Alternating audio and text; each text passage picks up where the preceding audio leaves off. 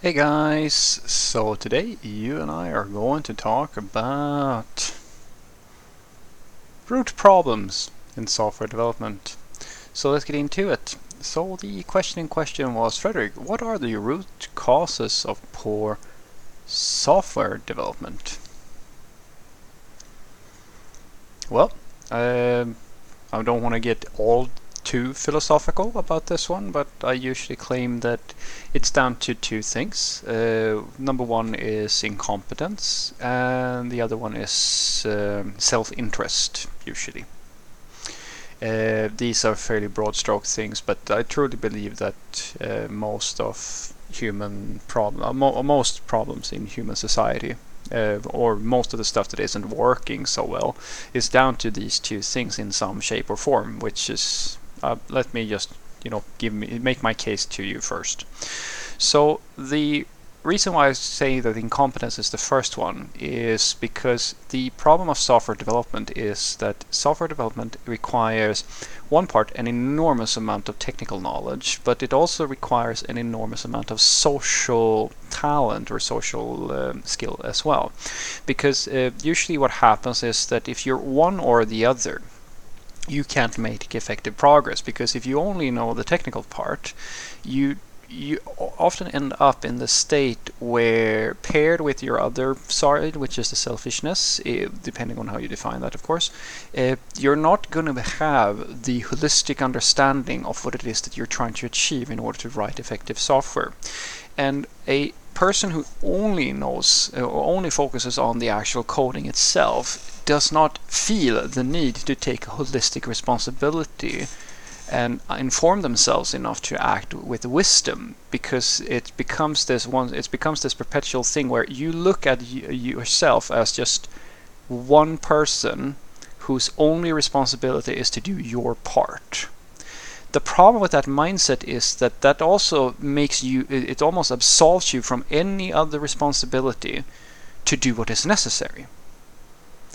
And that is a very difficult uh, situation because an engineer who does not have this capacity to like big picture thinking and actually connects with stakeholders and customers and so forth, they will end up writing the wrong code or creating a shitty solution.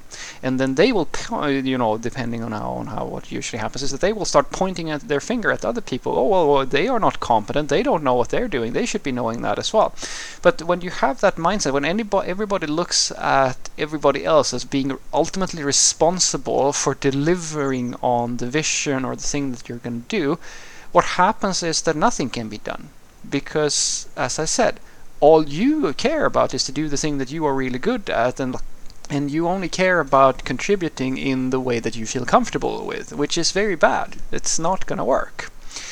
And on the other hand, if you're only social, well, then you're basically a manager. You can do talking, but you can't execute on anything, and that's very dangerous, especially when you're in a decision-making uh, position, because you're you're ultimately ignorant of the actual thing that makes things happen.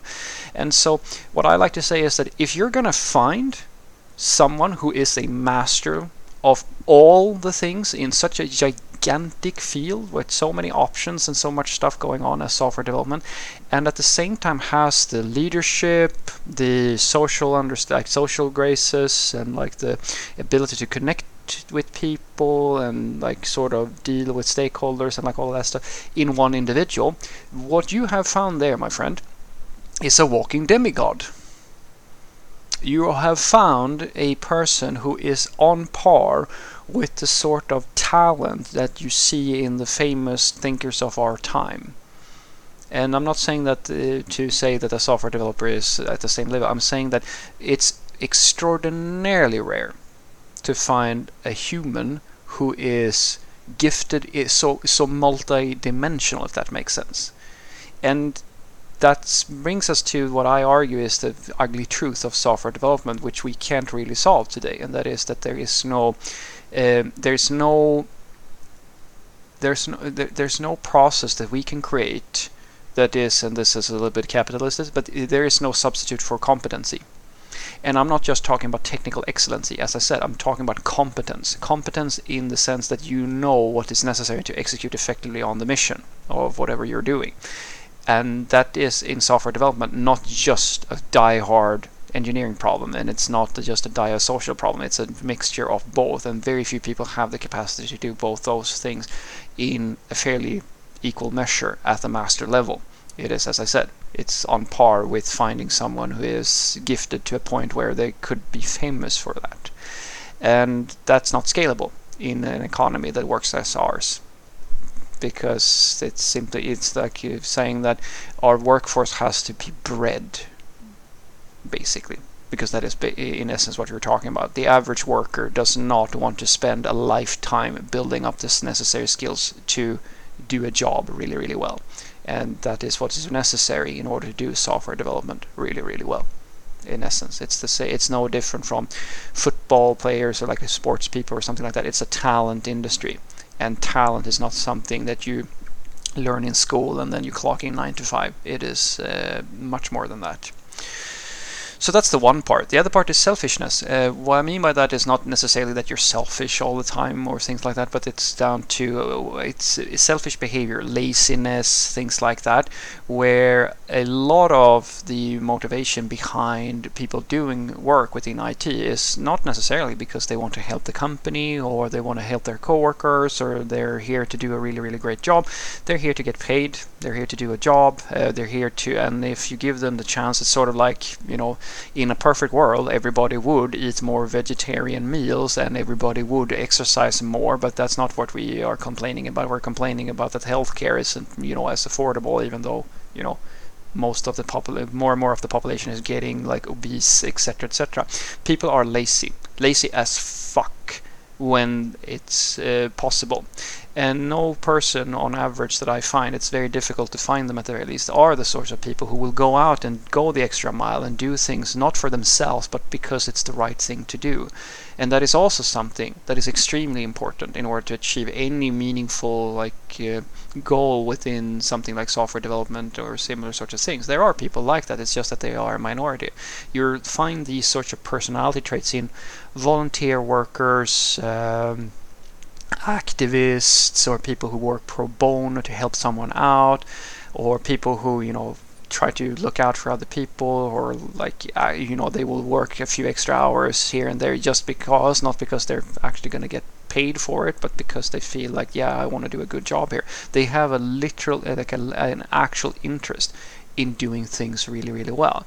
And the that selfishness that I'm talking about the thing that usually happens is that people stop caring. As I said they don't look at this as their problem. It's not their responsibility. They don't contribute in the way that like, you know they have the potential to act but they don't. Not because and mostly because it's there's nothing in it for them or if they can't you know be bothered because they don't have the energy etc etc these sorts of uh, traits are what I find to be the main contributors to uh, software the root causes to poor software development almost always.